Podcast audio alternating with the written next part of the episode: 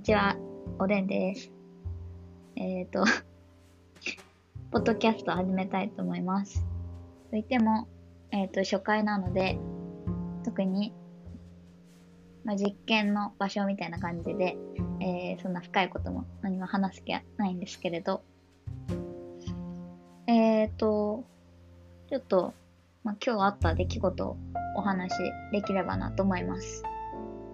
で、あの、まあ、今日は平日なんですけど、ちょっと私があの夏休みの方をいただいており、えっ、ー、と、お休みをしていました。で、昨日、えー、その友達の家に泊まっていて、で、そのまま、あの、あ、昨日っていうか、ん？昨日から友達の家に泊まってて、まあ、ちょっとアホな動画とかを見て、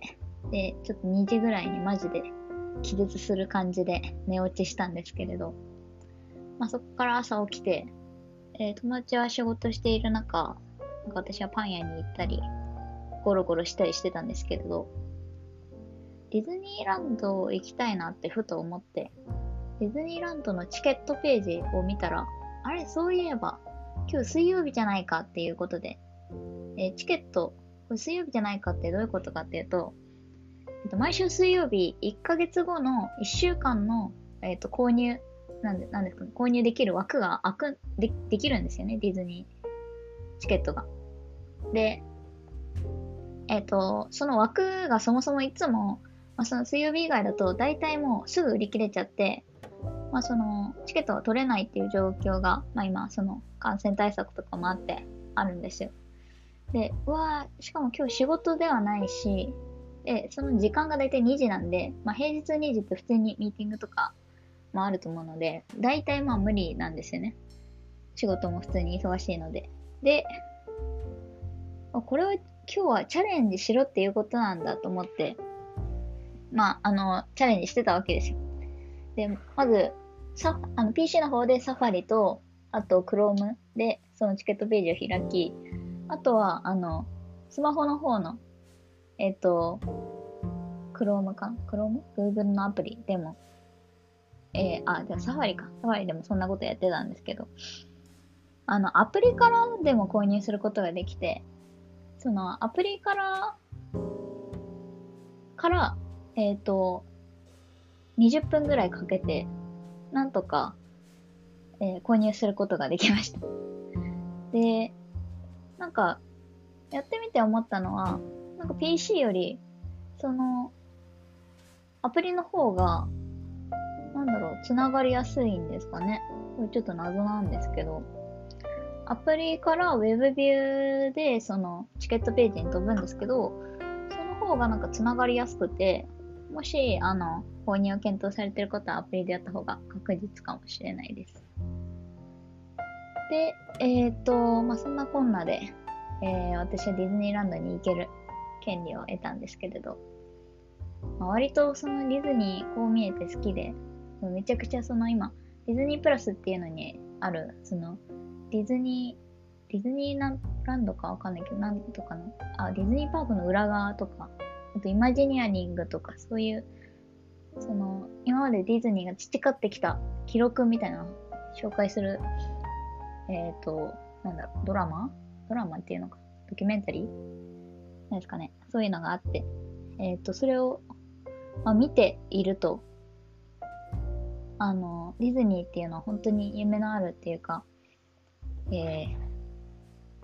なんですかね、その、技術的な挑戦と、あと目的が結構はっきりしてますよね。その、お客様を喜ばしたいというか、今までにないものを作りたいとか。まあそういうのを見てて、すごい行きたくなってたところだったんで、えー、すごい嬉しいです。はい。で、まあそんな感じでチケット取って、ちょっとそろそろもう、その友達ん家出ようと思って。で、今日、それで、えっと、中目黒の、えー、銭湯に行ってきました。で、この中目黒の銭湯は、えっ、ー、と、なんていう、こ孔明、孔明線？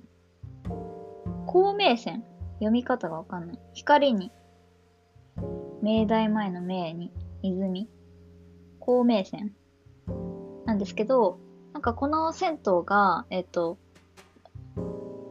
ですね、露天風呂もあって、で、サウナもプラス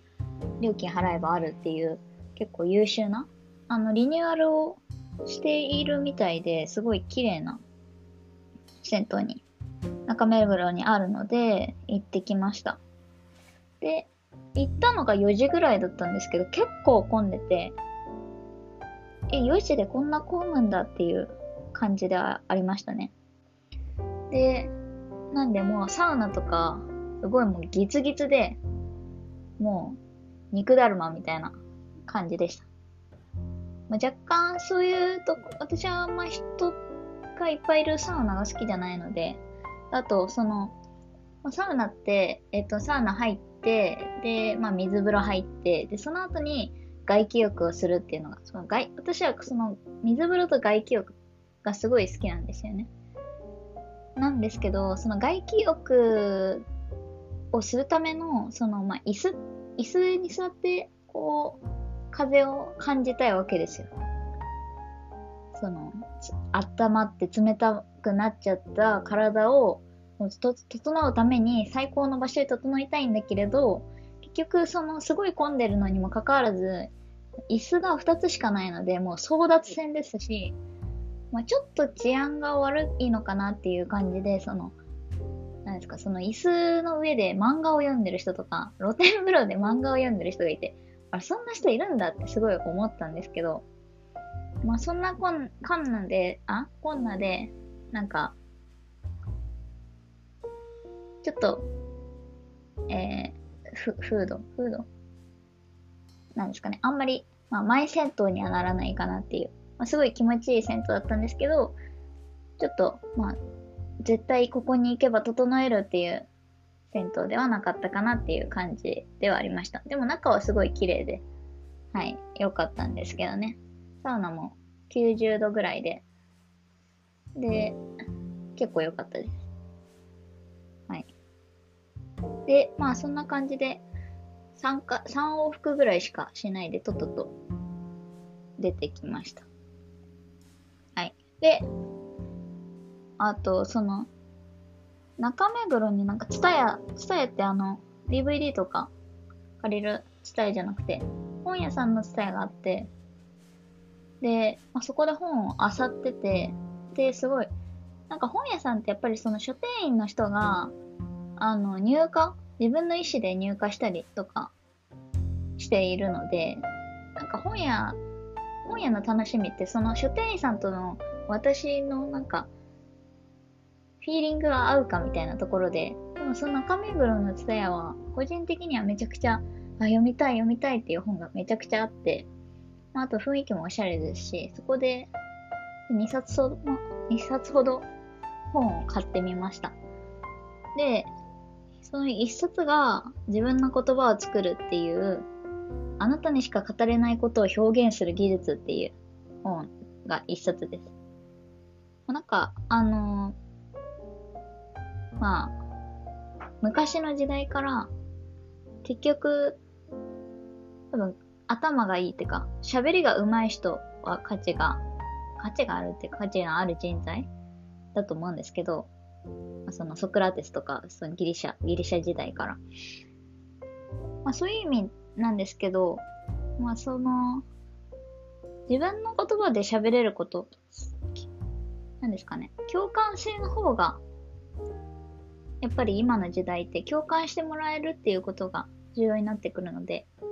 そういう意味で、なんか決まったテクニックで喋り、喋りが上手くなるっていうより、自分の言葉で喋れるってことに価値が出てくるのかなと。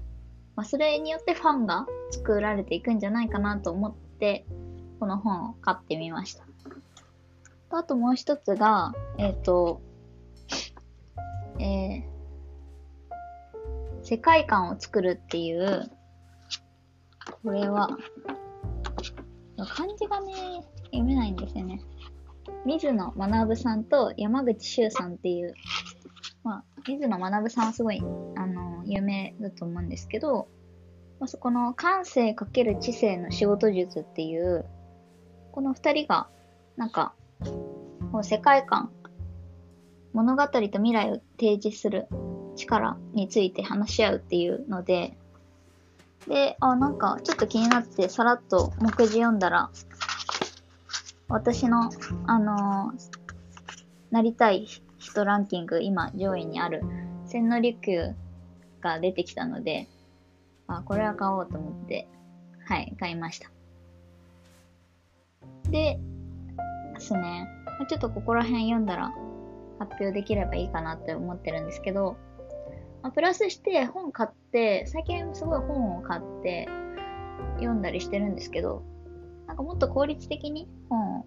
インプットできないかなっていうふうなことを思ったので、YouTube の方で、えっ、ー、と、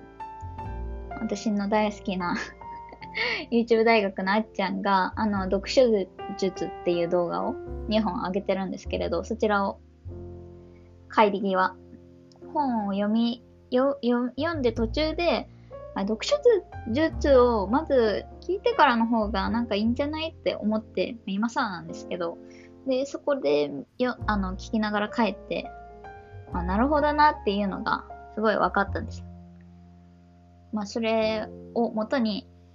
今回は本を読んでみようと思うので、まあ、そちらまた発表しようかなって思います。で、なんか大枠、